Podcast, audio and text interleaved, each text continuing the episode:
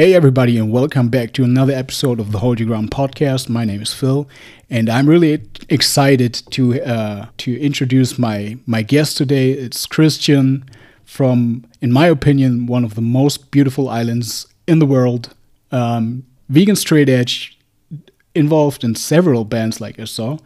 Uh, welcome, Christian. Thank you. You're welcome. Hey, how's it going? Uh, things are going all right, especially given the uh, global situation. really? How's yeah? How's um how's that COVID thing in Iceland now? As of right now, um, there's um, there's a gathering ban of more than ten people. Okay. Right now, like, and I think I think the case might be similar in other places in the world right now because you know cases are spiking everywhere. Yeah.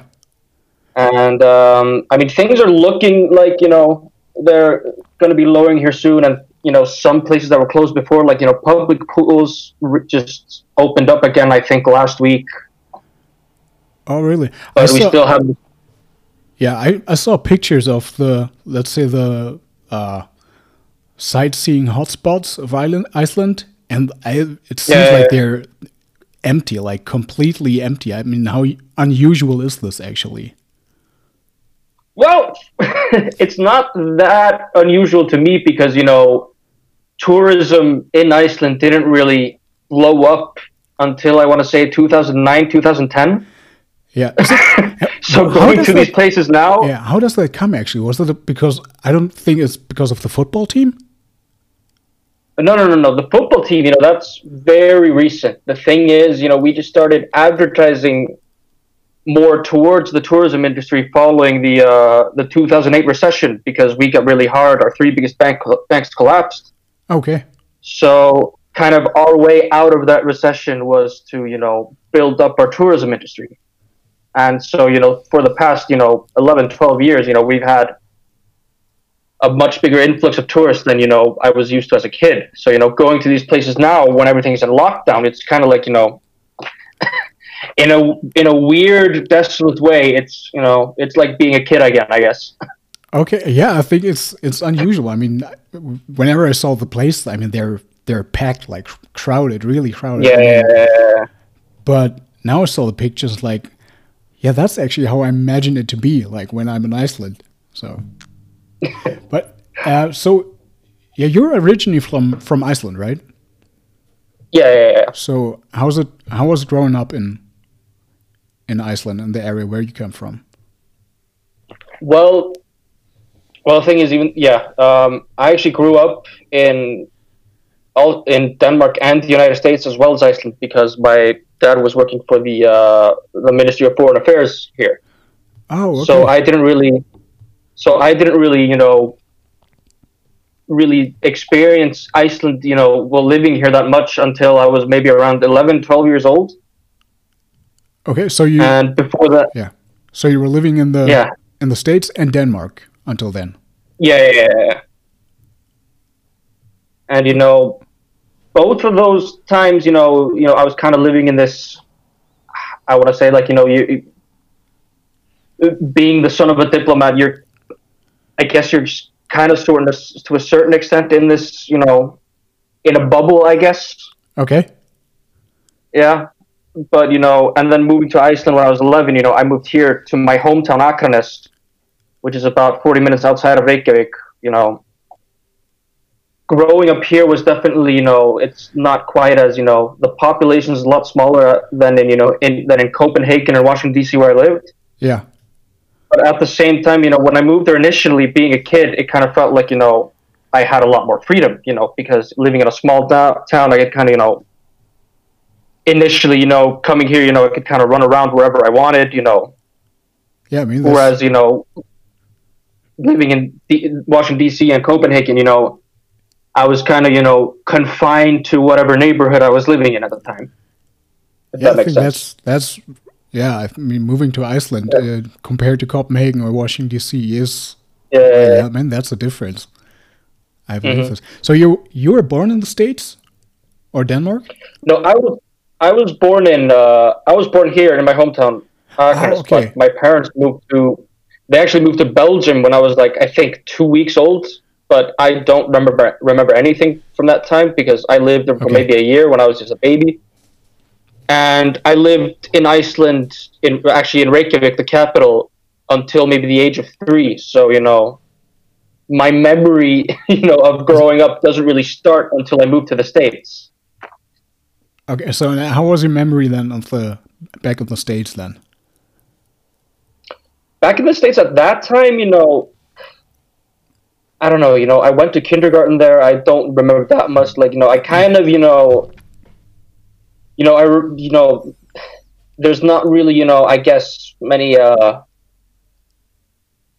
how how should i word it? Like you know um there's not very like pivotal moments that i remember from that time i guess because i lived there from like from the age of three to seven.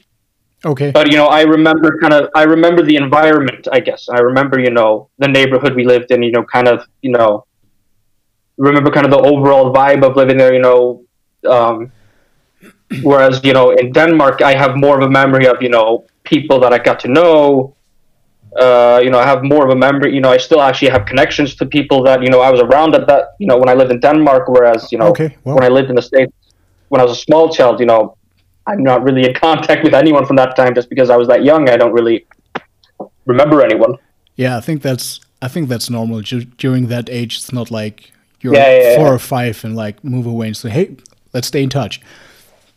Yeah, yeah you don't really you know not there's anything wrong you don't really you know i guess you don't really form many meaningful relationships Yeah, guess between the ages like- of three and seven Absolutely, yeah.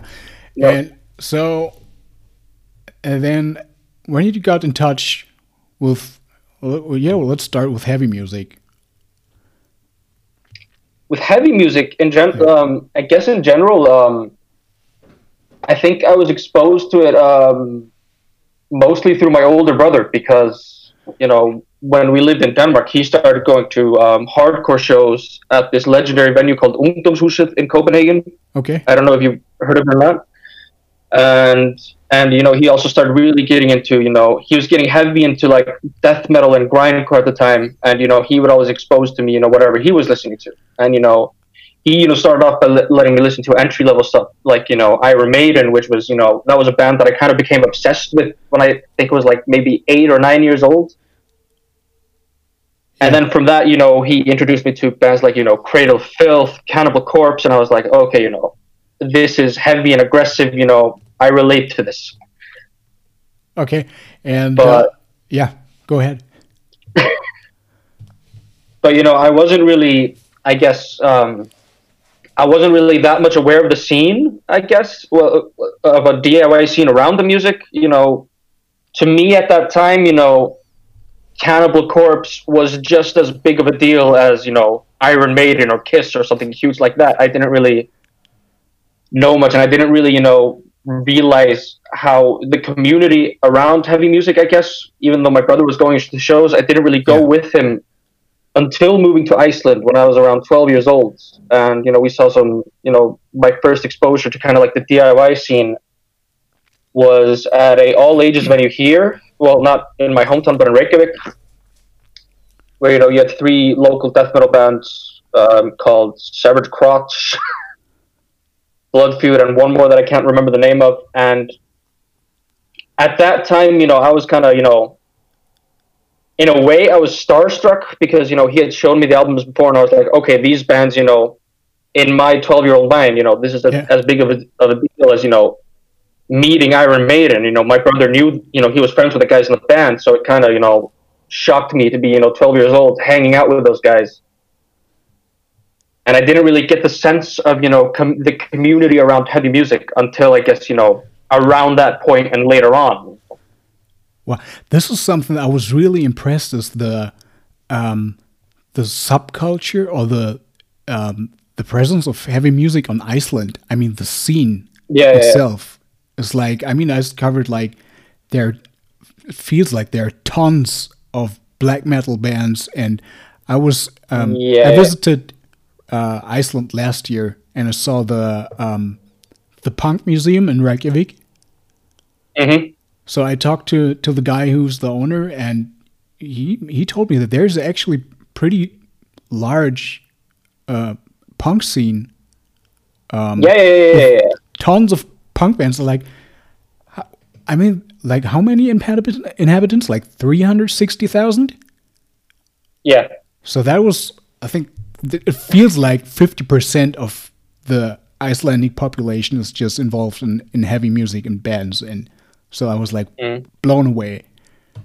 Yeah, it, sadly, that's not quite the case. I just think that you know the the few people who are involved with heavy music, they end up being in multiple projects.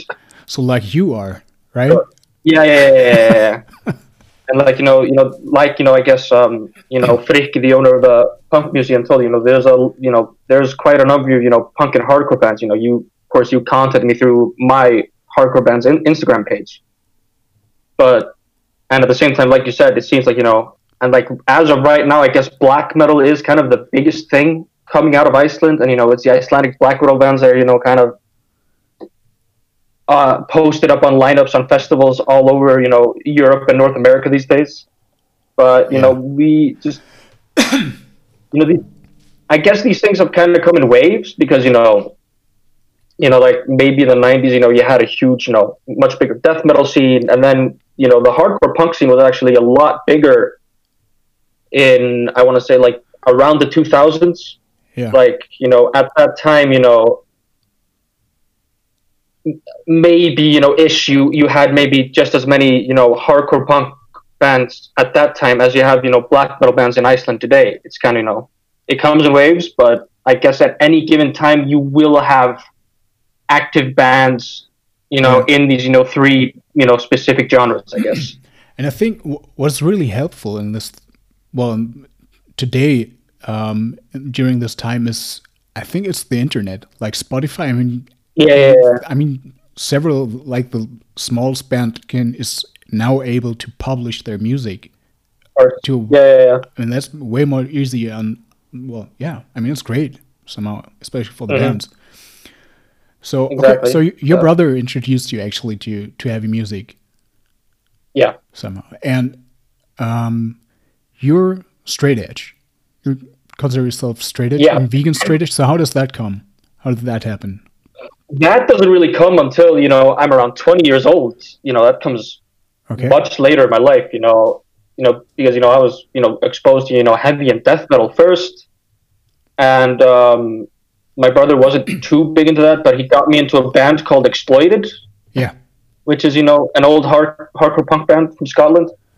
And, you know, that, you know, that kind of, you know, you know, that was another thing, you know, oh, you know, death metal is also, but, you know, this, you know, this speaks to me more. So, you know, I kind of got into, you know, a lot of other bands that sound like that, you know, just, you know, started off by, you know, getting into, you know, once I got into the Exploited, you know, moving from, from there to, you know, Crass to Black Flag and Minor Threat. Wow. And yeah. at the time, you know, listening to Minor Threat and kind of reading about it, I became aware of straight edge at that age, I guess, but it wasn't really something that resonated with me until much later because, you know, I lived in a small town at the time and, you know, once you turn 15, 16, you know, um, your social life being in a small, you know, shitty Icelandic town, it starts kind of revolving around drinking. Yeah, I mean, I think it's. Uh, I think yeah, that's like in.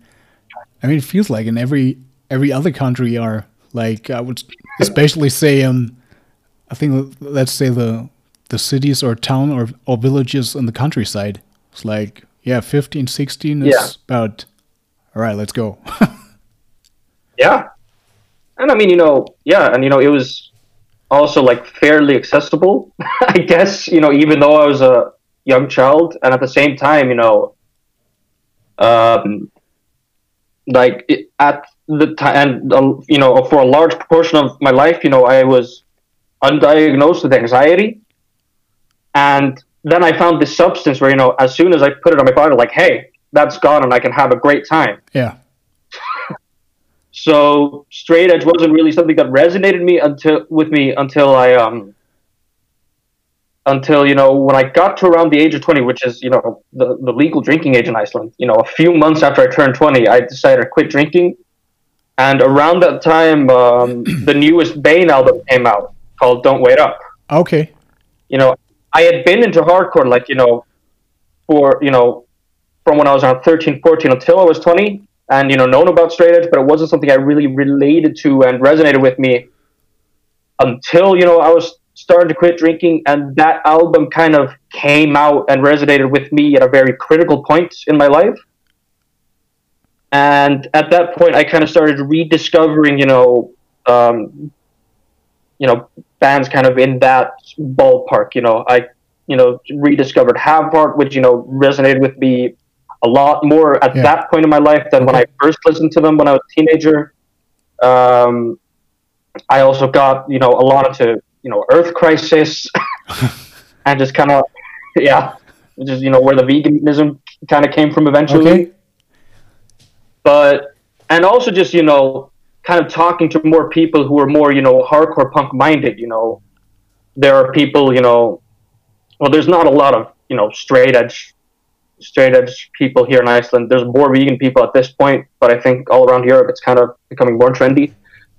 But still you know you had kind of people who were mm, um, I guess kind of you know they were aware of those philosophies. So you know Mhm. even though you know the people in the hardcore scene here, even they're not, you know, straight edge per se, you know, they still kind of, you know, that scene still doesn't revolve around, around alcohol as much as, you know, you know, the more heavy metal stuff, I guess.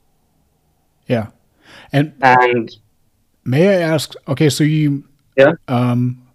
So what is there any certain I don't know any certain moment or event that that you decide for yourself? Okay, I I will quit drinking. yes, that was um, the morning after uh, New Year's 2014, 2015. Okay. Because I was like, you know, at that point, you know, I had made a decision that I was going to, you know, greatly reduce the amount of alcohol I was drinking because at that point, you know, I had been kind of self medicating with it for a couple of years and then it wasn't really having that effect anymore. But I still found the need to get drunk every weekend. So I was like, you know, okay, I'm going to, you know, New Year's, I'm going to kind of get it out of my system and then I can, you know, greatly reduce it from there. But I ended up drinking to the point where the day after, you know, it's kind of a cliche to wake up after a you know rough night and be like, you know, I'm never drinking again. Yeah. But that ha- that's exactly what happened after that day, you know, because you know that happened in a in a very short span from when that happened. I kind of rediscovered straight edge and you know all these great bands that ended up re- resonating with me and kind of uh, influenced me to to the point of making you know these life choices. Yeah. Okay, so that uh, so how many years does it go? So how many years? How old are you now? I'm 26. Okay, so It's been I've been sober for almost six years at this at this point. So next New Year's is you know that'll be my six year mark. oh, well, hey, congratulations. Thank you, thank you very much. And how do well how do people react when you just told them? I mean, probably first reaction was like, "Yeah, sure, you'll never drink again." Um. Classical It, it kind of, I, I guess it kind of depended on you know which circle because I kind of you know ran in a couple different circles at that time, and you know the people who I was you know there you know there was a circle that I had, didn't really have much of a relation to more than you know I would get drunk with them on weekends, and they kind of you know laughed it off, and you know I kind of you know Yeah. you know kind of distanced myself from that circle at that point because they were like, oh you you know you quit drinking, what's wrong with you? yeah, and even just you know people that I just didn't know that were my age that I was maybe running into you know in my hometown Akranes like oh you quit drinking at 20 like are you you know are you a recovering alcoholic or something? Like no not quite. I just Uh-huh. didn't want to anymore. And that's easily what could have happened as well if I had you know kept drinking. I kind of recognized that and okay, decided to quit at that point. Um, but over time, you know, especially you know, starting Diet and being you know outspoken, straight edge in the scene, you know, that doesn't really happen anymore, I guess. And I think at this point, you know, being 26, it's not you know, alcohol is not as much of a part of people's of my peers' life as it is, you know, maybe when we're 20. You know, when you're 20, you know, your life kind of still revolves around partying. Whereas, you know, when you turn 25, 26, you know, people start kind of calming down. So, you know, it was definitely, you know, rough starting out. But at this point, especially being at this age, you know, it's not really an issue, I guess. Absolutely. Yeah. I think, yeah, that's mm-hmm. true. Like, um, I mean, it's in Germany, it's, you're allowed to drink beer with, uh, with 16 yeah, yeah, yeah. And uh, I think then wine and liquor comes. Yeah, you're allowed with with 18. So, I mean, yeah, sure. Like especially it's 20 here. Yeah. Oh, okay. I I didn't know that. So. Yeah. and yeah, like you said, it's like with 15, 16 as a kid, you, it's like especially on the countryside. I mean. Mm-hmm that's i mean the party is still until today i mean it doesn't matter if you're 15 or 16 or 30, 35. So on the countryside, partying is still is still a thing, you know. But yep. um, yeah, the the older you get, I think the less you you care or feel pressured. Yeah. Mm-hmm. And I mean, yeah, the reactions are in the well in the beginning. They're so okay. Yeah, maybe you just will take a break, and he'll come back. Yeah. And but as as the years go by, even people get used to it. So until then, yeah, yeah friends yeah. They, they don't even ask anymore. So. Mm-hmm. And I also think just a part of it is just you know, as you get older, you're just social pressure in general, not just with alcohol. It greatly decreases. You know, you start thinking less and less about you know what other people think of you, and you start thinking less yeah. and less about you know what other people are doing with your lives. You know, you just kind of, and it's a great feeling. You know, it's probably my favorite part about you know getting older. I guess you know I'm 26. I don't know if I can really say that at this point. I'm still young, but still, you know, it's very noticeable. The more you know, you and people around you start minding their own business more, and you know, I'm greatly in favor of that. yeah, that's yeah, that's true. You're right. And so, okay, let's get back to um, well, veganism would be another part. Like, uh, so Earth Crisis was uh, responsible for this choice. I wouldn't say it's responsible, but it was more of an influence, I guess. Influenced, okay. like, yeah, this was around the time I guess you know veganism was also just kind of in general starting getting trendy in Iceland, and I was you know, it started out just with you know, curiosity, like oh you know these vegans they only you know they eat nothing but you know beans and vegetables and rice and shit. And I was like, yeah, I could do that. so you know, so I you know first off, I just kind of you know I get you know veganism was kind of a hobby. Like I was just trying it out. You know, trying different vegan products. Like oh, this tastes great. This not so much. But the longer I did it, and the you know the less meat and animal products I consumed, I started noticing just a change in my, you know, my overall mood, you know, my weight and just my digestive system. Yeah. Because, you know, a lot of red meat would tend to just kind of knock me out for the rest of the day. And, you know, I would feel like shit. But, you know, at this point in my life, you know, you know, being vegan, you know, I don't really, you know, I don't really get sick from eating anything anymore unless you know I straight up get food poisoning or something. You know, yeah. I don't get just you know, I don't get the meat sweats or you know, just you know overall queasiness from eating something anymore. So you know, I think you know that was probably the diff- the biggest reason it was just kind of you know trying it out and seeing the positive you know the positive effects it had on me personally. Yeah, and getting into Earth Crisis and you know reading up on you know you know what other you know like you know vegan people in the hardcore scene were you know saying was kind of more and you know activists around it was kind of more you know I guess a nail in the coffin and you know made it more you know I guess more of a political statement than just you know oh you know it makes my tummy feel nice you know yeah so how many years ago is this now since you're vegan um that's I want to say it's getting close to five years now. Oh wow! Like okay, so you know, that I, followed I, shortly after your decision to get Yeah, yeah, yeah. straight edge? Yeah. Yeah, because after you know going straight edge, you know that was just kind of you know that was also kind of decision just to live healthier. So of course I just started eating less meat and experimenting more with you know food that didn't have any animal products, and that just kind of you know for about a year it snowballed. You know I was pescatarian for a bit, then going Okay. vegetarian, and then eventually going vegan. All right, just take it slowly. Yeah. So, Yeah, yeah. So that tr- whole process was a year, and I can't remember exactly when you know I Okay. you know I went full vegan and didn't eat any ani- animal Yeah. products anymore. And I, I believe this is the most or the best transition, I guess. Mhm. Instead of just going from one day to another. So, all right, I'm vegan now, and just wondering Mhm. where I get, uh, I don't know, vegan, vegan wallet or something, and Yeah, just transition it slowly. Yeah, just cut meat and dairy products. I think that's that's a good choice because I was. that's another thing.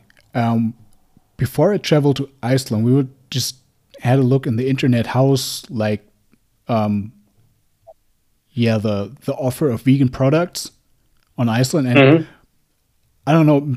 I guess now I know those were definitely the wrong web, web pages because people tell, oh well, vegan offers are mm, not that good in Iceland.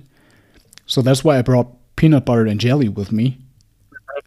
And the well, the the most tiniest, unimpressive supermarket they had a huge, really a huge range of vegan products like vegan cheese Yep. and uh, I think even that Linda Linda McCartney sausages or something. yep. So that's that was crazy. I mean, uh, peanut butter and jelly was like I think I just opened up the, the peanut butter just like two days before I left or something. So that was crazy, actually. Yeah, yeah. This is a very uh, a very recent trend, I want to say, because you know I I don't know when you were in Iceland, but Oh, it's How a long year, ago it been? year ago now. So last last year a year. September. Okay, yeah, yeah, that yeah, that makes sense because you know, you know, four or five years ago it would have been a different story, and you know, it kind of you know, veganism kind of exploded, you know, over the course of maybe one or two years here in Iceland, and now you know, you can get vegan options anywhere. You know, here in my hometown, even you know, some small town of maybe fifty people, way on the other side of the island, and you know, even you know you know, I'm surprised, you know, Roland, you know, I rolled into a gas station in a small town like two and a half hours from here, you know, expecting like, okay, you know, I'm probably gonna buy, you know, uh, you know, a coffee and uh, maybe some, you know, sort of, you know, oat bar because they probably won't have anything else vegan there. But you know, Yeah. they had vegan pizza at this gas station, so you know, Yeah, th- exactly. That's that's what I mean. That's what I mean. I, I think we Yeah. um it was what's that called? What's that town called again? It's down the southeast. Is it Hofen? Hofen? Hup- yeah, yeah, yeah. Yeah. So we were just driving around like okay, so you know just all right, that was the next well biggest town close to our Airbnb. Mhm. So we just went there just to take a look at the city and just found out found out that well there's actually much to see. So we just mm-hmm. thought okay, let's get some groceries. And actually I didn't even recognize that it's a supermarket. So we just went in and well, like I mm-hmm. said, the offer was huge.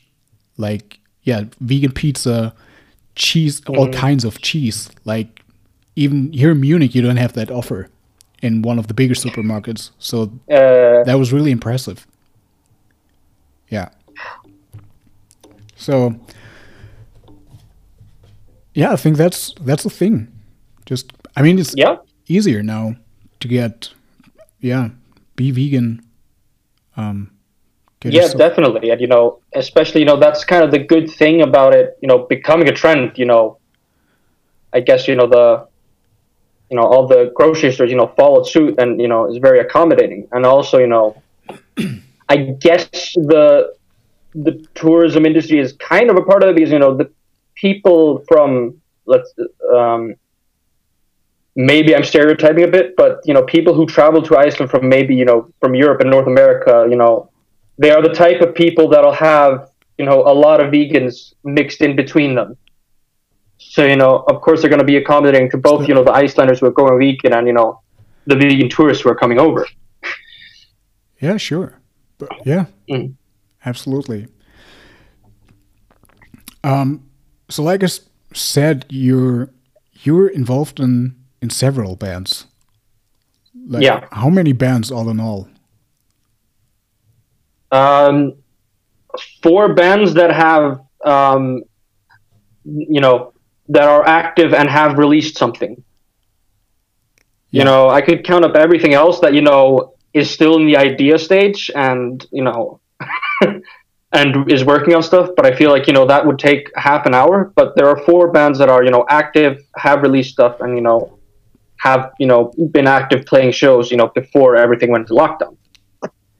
Yeah. So the um, well, the band that we have, or that I contact you through, is Mm-hmm. so how how do you pronounce that actually? Uh, Gaddavír. Okay. so, so, yeah, I had to look it up. It's uh, it's mean. Does it mean uh, barbed wire? Yeah, it means barbed wire. Yeah. Yeah. And so you, I had, I think there's an EP on Spotify from 2017. Yep. So Yes. other- And yeah, yeah, go ahead. and there's also a split that we did with an electronic artist called Ayan. That's also on Spotify. oh yeah, okay.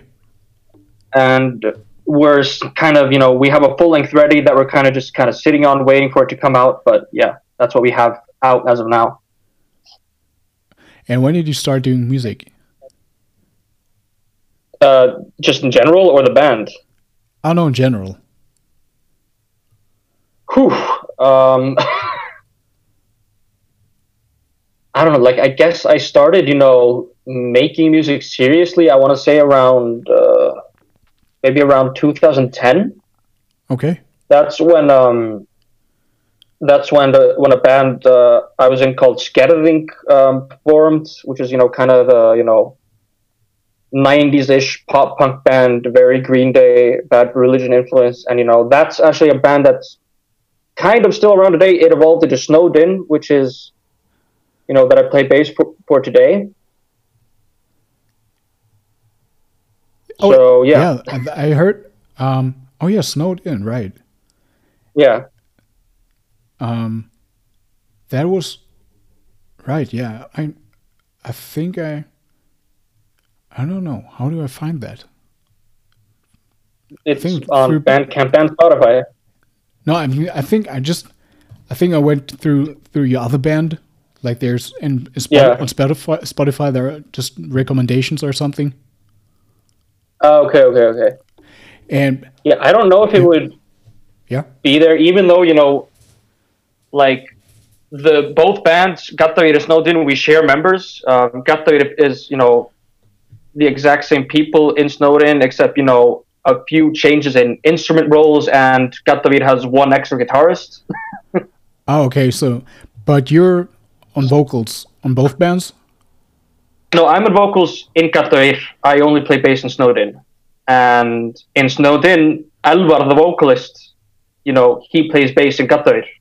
So we kind of trade places, and then we add an extra guitarist in Gaddavír.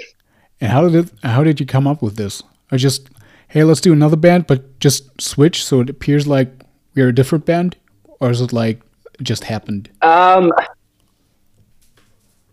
I guess like I had the I- like I I had wanted to start a hardcore punk band like maybe since around 2014 2015. I always had the idea of it, but you know I could never really you know find the right people to kind of get the ball rolling. Okay. And then in in 2017, you know this you know Gaddavír started as you know like the drummer in Snowed In. Um, he was 25, and that's the last you know that's the oldest you can be to take part in Musiktilraunir, which is um, which is this national battle of bands here in Iceland. And we were like, Okay. hey, let's start a hardcore band. You know, write two songs just for this competition because you know Snowed In had already taken part as Skerving, you know, twice before without it really going anywhere. So like, hey, let's try it as a hardcore band. So you know, it kind of started out like just as a fun thing then, but you know, it but because you know it was a lot of fun, and you know I still had a lot of you know songs that I want to write in this hardcore punk format, and it worked so well with the people I was already in this other band with. That's kind of how you know it got the it came to be, you know, and a you know an established thing, you know, in in the Icelandic scene. Wow, that was yeah. And it, I saw that um, uh, Greg Bennick from Between Earth and Sky and Trial and Bystander, he did some yeah. vocals for, uh, but not on this EP, right? So on the upcoming. No, he did uh, on the upcoming full length. Yeah. Okay, and how how do you got in touch with with Greg? Um, he did a spoken word t- word tour here in Iceland, and my friend Aye Freyr he's the guy who booked his tour. You know, he had met Greg at Flufffest. Oh. I don't know exactly when, but they had kept in touch, and eventually Greg contacted him doing a spoken word tour, tour here in Iceland. So he did one in Reykjavik, he did one in Akureyri, which is a smaller city up north, and then he did a. actually I, I booked one show for him here in my hometown in uh, in the lighthouse here. So that was really cool. Yeah, I know. And I just, yeah, I, and I, I, saw him like, was it two years, one year ago? Yeah, he was on Flufffest. Yeah, I thought I know he was on yeah. tour with the spoken word thing, and then I saw mm-hmm. him on on Fluff, and that that's the first time I saw him uh, with Bystander. Yeah, yeah. So that was yeah. He was there last last summer. Yeah, with with yeah, Bystander. That, you know. Yeah, that could be. Yeah. Yeah, I actually saw him with Bystander then as well, and uh, he did a spoken word show in Prague, I think, just the day before Fluff started. And uh, yeah, at that point, he had already, you know, he had already done his tour in Iceland, and you know, we already knew each other at that point. And uh, yeah, so uh, yeah, so how that came to be with Gaddavír and you know him doing guest vocals is we uh, we warmed up for a spoken word show in Reykjavik, so that's how he kind of got to know us and got to know our music and you know the idea actually yeah that if i remember correctly i think it came from him. If i'm wrong it was then the idea came from the our guitar our former guitarist Sindri. Um, at least they were talking about the idea at the time. And eventually we just made it happen. You know of course i wanted you know since greg was up for it of course i wanted to have greg up from trial on our upcoming record. Yeah sure. How cool is that Mm. So, yeah, no, I was yeah, no, cool guy, by the way. Mm-hmm. And um, so, how are your plans for the for the album? For a new album? Oof. like, so yeah. Is there is there any yeah. a release date? That's kind that's kind of been uh, now that you're now that you're asking, I'm realizing how much it's been off my mind just because you know because of lockdown and you know I've just kind of focused on school, but I guess we're at this point, you know, we're just trying to finish the cover art with uh, my friend Thorri Lindahl, who's designing it for us. And yeah, once that's done, you know, we're probably gonna, you know, I was in contact with a label before lockdown, and I guess you know, once everything is ready, I will try to contact them again, see if they're still up for it, and if not, you know, we'll just see if we can release it through you know a DIY label or if we'll do it ourselves. But the plan is to kind of get it out as soon as you know lockdown's over and shows start again. Yeah, and how does how does lockdown look look like in Iceland? Um, well, we haven't had you know a full on lockdown like in other countries where you're not allowed to go to the house with without having good reason. It's just like I said, you know, it's this general gathering ban of you know right okay. now it's 10 people in the past it's been you know there's been a gathering ban of 20 people yeah. when you know okay. the infections are at a certain rate you know and even the summer there was a and you know and also you'll have maybe more rules like now you know there's a strict two meter rule if you're in the store you you know there's a mask mandate mm-hmm. now for when you're in the store and if you're on a public bus or somewhere where you, you can't really respect the two meter rule at all times but those things kind of get more have been more lax, I guess, you know, throughout the year. Like this summer there was a short window where you know there were no infections here in Iceland. Yeah. So there was a gathering ban of up to 500 people. The two meter Okay. rule was you know was optional. So there was a short amount of time where you could book shows, but most of the venues had kind of closed down because of because of the initial All you right. know, because of the uh, initial lockdown. So, you know, at that time, I think I only played two shows. Gaddavír only played one show, and that was a that was a house show, like you know, in this rural area right outside of our hometown. It was actually just at a at a friend's bachelor party, but that was pretty sick. And my other band, yeah, one of my other bands, Gravnar, we played at a so yeah, in Iceland has this annual big metal festival called Eistnaflug. And that got cancelled this summer, but they had kind of a makeshift event in Reykjavik, you know, the weekend after it was supposed to be held. So we played at that as well. And how are the um how's it for the for all the most of the music locations that had to close down now or are, are locked? I mean, I know here in Germany like it's for a lot of um well clubs and bars um they're worried actually just if and not sure if they are able to like to open up again Mhm. when lockdown is when Yeah. lockdown's over. Yeah, I think you know the venues in Reykjavik. They probably have a lot of the same concerns, but I Mm. know that a lot of them also like you know have also been using this time while everything's closed to you know catch up on some renovating, which is you know Yeah. probably the best way I guess you could you know make the most of this situation. But of course, I think everyone's concerned and everyone's kind of you know. But everyone, I, I guess, all is I guess also hoping for the best. And you know, just recently, Reykjavik, like the city council, I think, like they agreed to you know give grants to a lot of these places, Yeah. a lot of the venues, because you know if they met a certain criteria for you know cultural importance or something like that, which you know if you're a venue that's holding regular shows for you know a DIY heavy metal scene, you definitely fall under that category in that in my mind. You know, I think that's kind of you know that's uh, a government action to kind of you know stop that from happening. So you know we don't you know come out of come out of lockdown with you know no venues or you know no no places to have shows or anything you know anything artistic or creative. So, just I mean, I hope that that this this COVID thing will be over soon. Now that we have a well, Mhm. now we have a vaccine, um, Yeah. and borders are opening up again. So, Mhm. wh- do you have any recommendations for people that are visiting Iceland and want to see maybe a more of an alternative scene?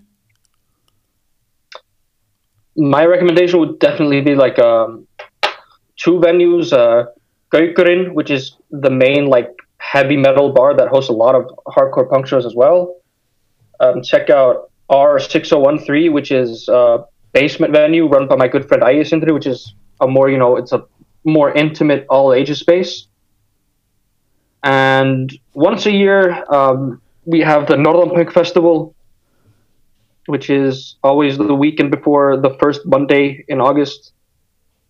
And you know that's you know I guess that's the you know I might be biased because you know I'm part of the you know I'm one of the people who's you know taking part in planning that festival. But I feel like that's definitely the best representation of what's going on in the alternative underground scene in Iceland. You know, we have you know what's up and coming in, you know, black metal, hardcore punk, death metal, even you know, electronic and harsh noise. Just anything that's kind of you know DIY, underground, and weird, and not necessarily going to get a platform at you know on a bigger stage. Yeah, So you know, if you want, if you want to get everything just you know right in your veins over one weekend, go to Northern Punk. okay. I think I will just try Yeah. to put a put a link in the show notes then. Yeah. So and so the the scene just I mean so actually just all mixed up like all the heavy heavy genres like mixed up in one place or is that would you say like okay there's a there's a punk scene and there's a heavy metal scene and or they just come all together in one night all the festival? Um, I want to kind of say yes and no. Like you definitely have more.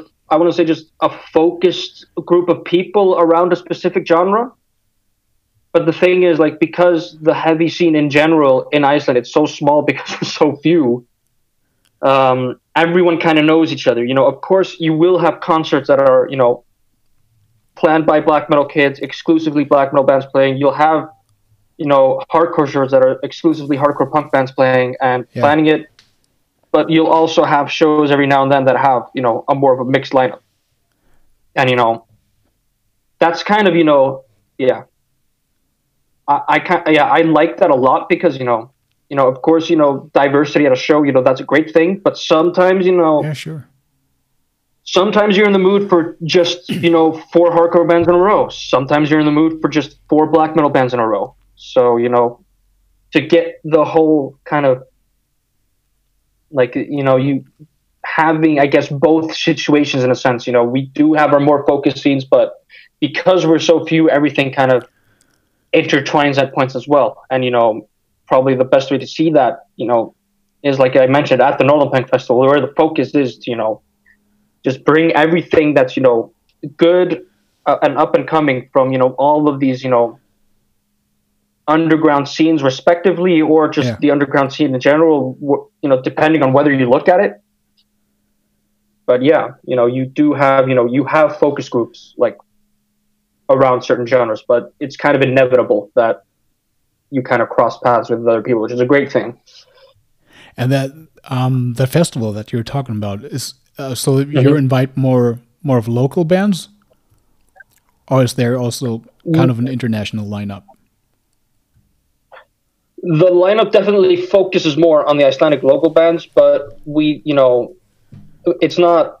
But we do have international bands. Like it's not an international focused lineup. I think we usually, you know, I want to say we usually have around five, maybe, international bands, and you know, the idea around that is, you know, because it's DIY, because you know we try to keep the cost of the tickets low. Yeah you know, it's like, okay, we can, you know, we're going to have one hardcore punk headliner, one heavy metal headliner, and then whoever else who's international and, you know, feels like coming, you know, we'll look into it.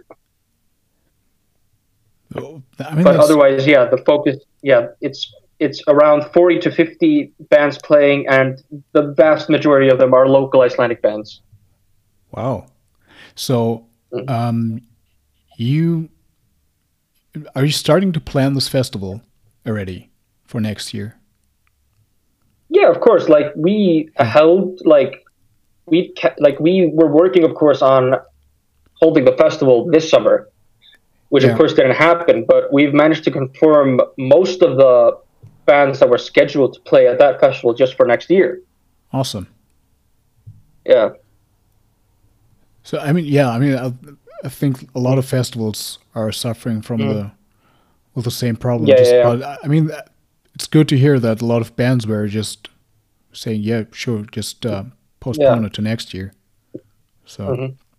I mean, it's a lot easier, I guess, to kind of make that deal with the local bands. But I was more surprised, course, like you know, we had booked like maybe two or three international acts, and I think they're still all up for playing next year. So. So, which bands would that be? Uh, the ones that have been booked as of now, like sadly, I don't think we have quite nailed down our, you know, uh, a proper hardcore punk headliner, but we've got Trespasser, which is an excellent, excellent, um, like very aggressive black metal band from Sweden which actually has one Icelandic member, Geva, who has uh, who also played for August for a while. You know, they're yeah, they're booked for the next Northern Punk. There's a more you know um, more atmospheric, gloomy black metal band from Turia, called from from the Netherlands that's also playing, and you know they're kind of more you know up and coming. I think you know they kind of you know just, just kind of got in the limelight. Uh, I want to say at last Roadburn Festival. Okay, I don't know that. Yeah, You don't know about the Roadburn Festival? No. Oh, okay, okay. That's a very you know heavy music centered festival in the Netherlands. You know, Oh, in the Netherlands? recommend you check that out. Actually, yeah, yeah, yeah. Oh, okay. I just have to look that up. Mm-hmm. yeah. yeah. So besides, yeah, they, yeah, I was just yeah. no, sorry. No, I was just mentioning because you know, in the context of you know booking Turia, you know, that's a band that you know is very is just kind of you know they're kind of you know working their way up, I guess, at this point. point, and you know, I think it's it's probably difficult to be a band in that position um, during COVID, Yeah. since you can't really play shows anymore, and it's very difficult to promote yourself outside of the internet. Yeah, that's true. So, But you know, everyone's hoping for the best. Yeah, I really hope that, yeah, Mm. I mean, that uh, this thing will be over soon so bands can start to Mm. just traveling, touring again. Yeah. Mhm. So, besides making music and planning festivals, uh, what else do you do? I am uh, right now. I'm finishing my master's in education. If there's anyone listening who doesn't know quite that what that means, it means I'm studying to become a teacher, and I'm doing that with emphasis on both social studies and music teaching from the uh, from around the seventh grade to tenth grade. Wow. Yeah. And I was actually working as a teacher for you know for a year this past year until you know this semester when I decided to go full back into you know my masters and just kind of try to finish it.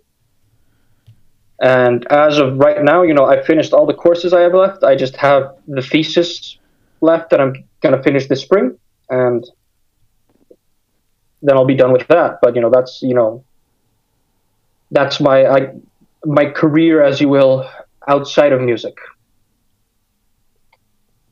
And do you have any? I mean, okay, so masters, well, the master, and Mhm. so almost, almost over. Actually, almost, almost finished. Yep. So, um, what else? I mean, just uh, like Mm. any hobbies? Yeah. Um, well, besides, of course, music. Um, well, especially with you know veganism and experimenting more with food, I'm getting more and more into cooking.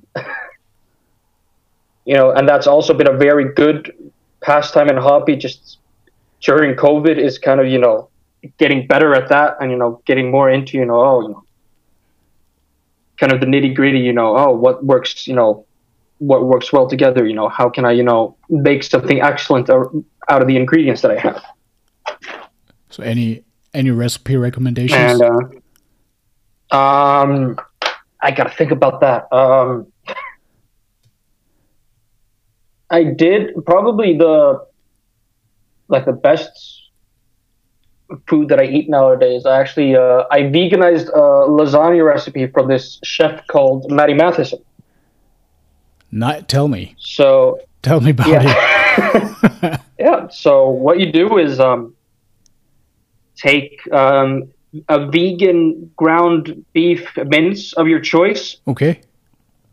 You start off by frying that with you know a little salt, pepper, maybe some paprika, and to kind of give it a more you know, um, I guess more of an aged taste. I fry it out of a little bit of, of vinegar. So I start off with that, throw in some on- onions, let them kind of saute with the vegan beef. And from there, you know, I'll take a couple of carrots and I'll, you know, I won't cut them up because, you know, this recipe doesn't really call for you to have chunks of carrot. But what I do is, you know, I, you know, take a cheese grater and I grate it down very finely Yeah. and add it to the recipe. So it kind of more, you know, it emulsifies with the, you know, the sauce that you make afterwards. So once you kind of let that seep in, you know, you add some garlic, um, some oat milk, Dude, and you know, you don't really use like a canned tomato sauce. Just use some oat milk and a little bit of tomato paste. And you want the sauce to give more of like a brownish color r- rather than you know a straight up red kind of tomato like straight up tomato sauce. You want like more of a mix between the oat milk and the tomato paste. that, that sounds. So once you've got that, and once you've got that down, what you do is you know you take whatever you know lasagna casserole pan that you have. You know, start. You know, I start off by you know just kind of you know just wiping it down with some vegan butter, and Yeah. then some you know plates of you know lasagna pasta. Just you know the flat things you Yeah. you know buy in the store. Sauce on top of that. Um, then vegan shredded mozzarella. If you can get, it's called cheese. S H E E S E. That's my favorite vegan mozzarella. So you you know put that on top of you know the you know the vegan meat sauce that you put on there. Yeah. Then another layer of pasta, and then the same thing. But once you get on the second layer, you put some fresh you know cut up some fresh parsley.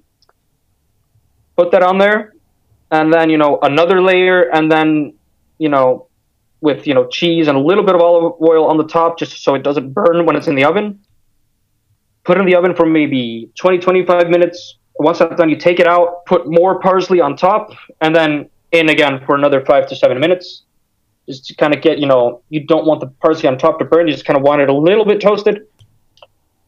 And yeah that's how you make a very good lasagna in my opinion.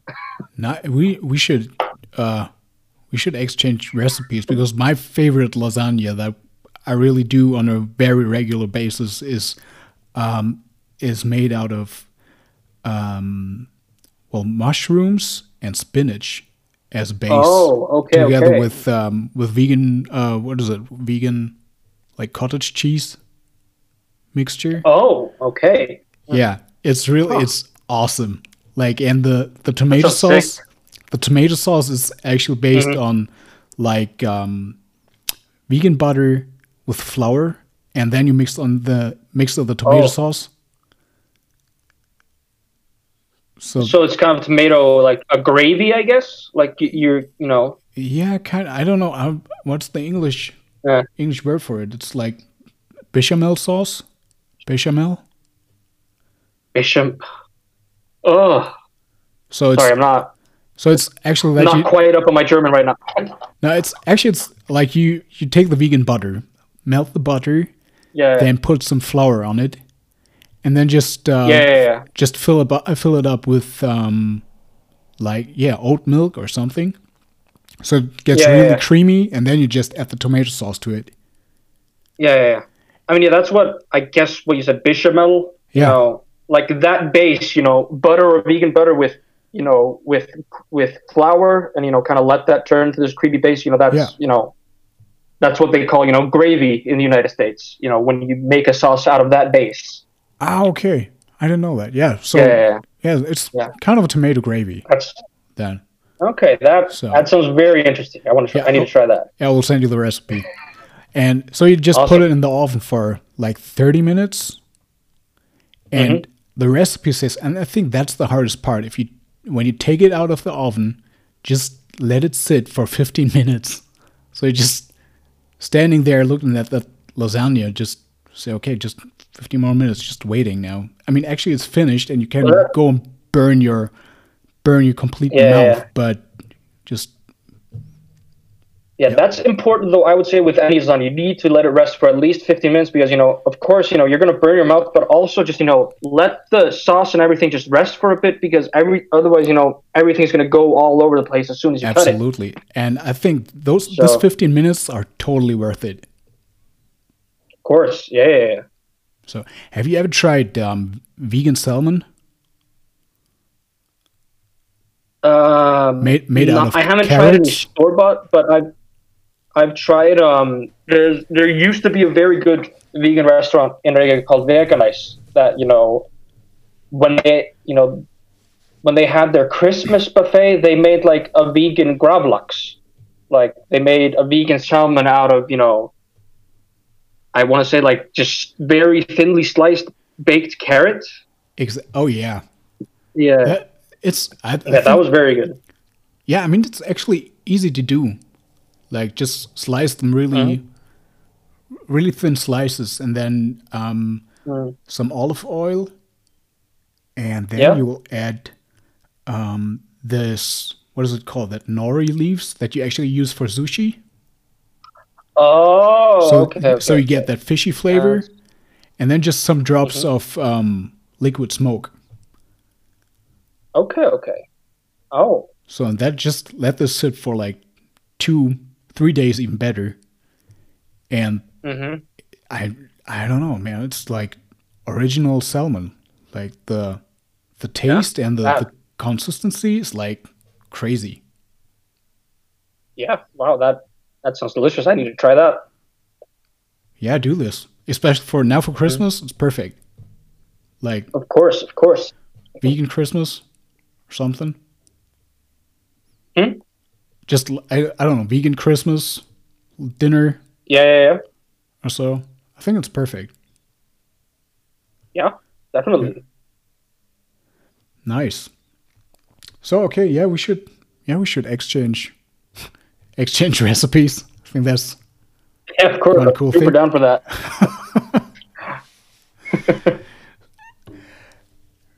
uh Christian, yeah, I think we have Hmm? covered one hour already. So Oh, okay. I'm Yeah. sorry if I, you know, if No. I've been rambling a lot. no, I just you know. it's perfect. Thanks well thanks Awesome, thanks a lot for your time. And uh Likewise, thank you a lot for having me. My pleasure. it, yeah, it was really nice to have you um, Mhm. here and that you agreed on doing this podcast. So I Mhm. would say, um, yeah, thanks again for your time. Uh, take care, Yeah, and I hope of course. that uh, 2021 will be, well, we get kind of back to normal again, and Yeah, especially for I hope so too. for the bands. And I'm really, I'm really excited to listen to your new record. hmm Thank Do- you. Is there only? Are you planning on doing a, a dig- digital version, or is it only also available maybe on I don't know CD or vinyl? Like, And- of course, you know, we want to, you know, release it on, at least on vinyl. You know, I'm, you know, I'm very indifferent toward a CD release, but you know, vinyl and especially tape, that's what I really want to go for. Yeah. So I'm looking forward. But there, uh, of course, yeah, of course, there will be a digital release, but you know, there will be a physical release as well. You know, it's just a, it's just a matter of you know whether we release it ourselves physically or if we get someone else to do it. But you know, time will tell. I hope you know, I hope to be able to release some info on that just as soon as possible. So, yeah, that would be great. So, I- um, I think you have a. So, would you offer it over your uh, through your Bandcamp site? Sorry. So when you're when you release your your new album, so will you release it on Bandcamp? Is it available on Bandcamp? Yeah. Okay, so Yeah, just it will be available on Bandcamp. okay. So I will put the link uh, to your Bandcamp site as well. Awesome. down. Thank you so much. So you're welcome. So one last thing, I'm uh, I have a well a Spotify playlist that is uh, Mhm. belongs to this podcast. So I always invite my guests to tell me one one song that they wish to have, well that they wish to put on this playlist. So Okay. you can, yeah, you have uh, one song that you can put on this playlist. Can, does is it any song? Is it a ba- is it a song by one of my bands specifically, or is there any rules to it? No, whatever you want, as long as it's Okay. it has to be on Spotify. That's mandatory. Okay. Okay. Yeah. Of course. Of course. of course. Okay. Okay. All right. Do you want that song like right now? Uh, yep. Okay. Uh, all right. You know what? I'm gonna shamelessly promote my own band and uh, a song called "Freki Karlin" by Gaddavír. All right. You know what? I'll uh, I'll send you a link to the song itself on Spotify Thank you. through Instagram. How's that sound? I'm not sure how to write it down.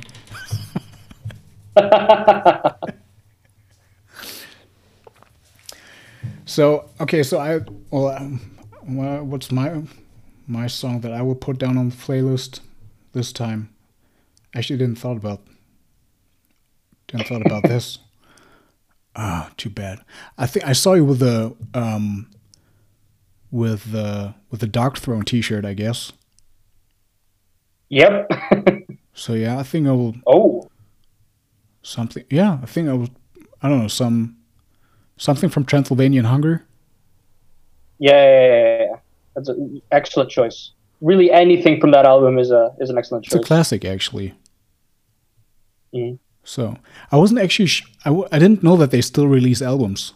I just saw that they released an album like 2019 or something.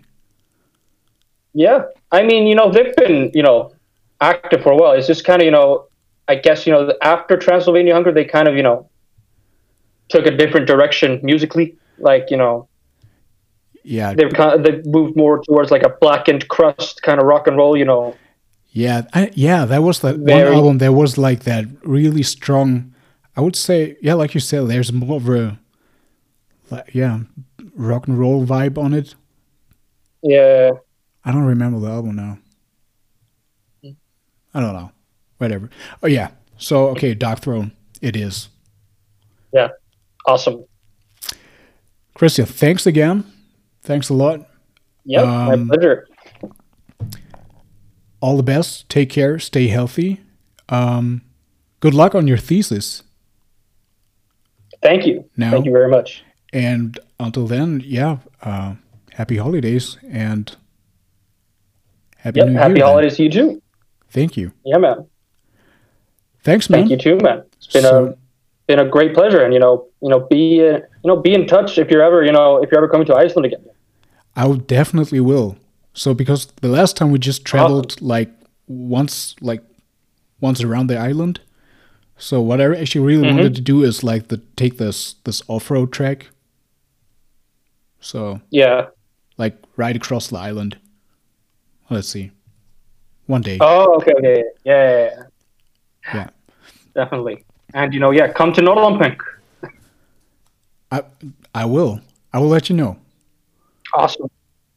Nice. Awesome. And that's not just you. Anyone who's listening, you know, come to Norðanpaunk if you're coming to Iceland in August. You heard it, people. All right, man. Thanks a lot. And right. uh, yeah, I, will, I think we'll stay in touch. And I will, for sure, I will. I will send you the recipes. Awesome. And uh, yeah, I think you. Yeah, I will ask you for the same. I'll try to I'll try to write some recipe the recipe for my lasagna down as well. I don't have it written down. It's kind of you know, it's just up here, but you know, I'll write it down for you. Nice. That's what I want to hear. All right, All right, Then, well, thanks again, and uh, yeah, take care, man. yeah, you too, man. I will. Bye bye. Yes. Bye bye.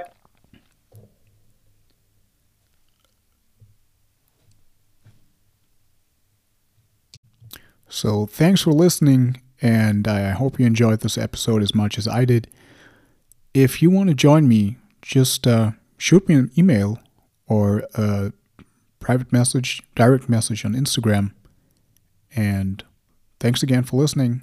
Take care and hold your ground.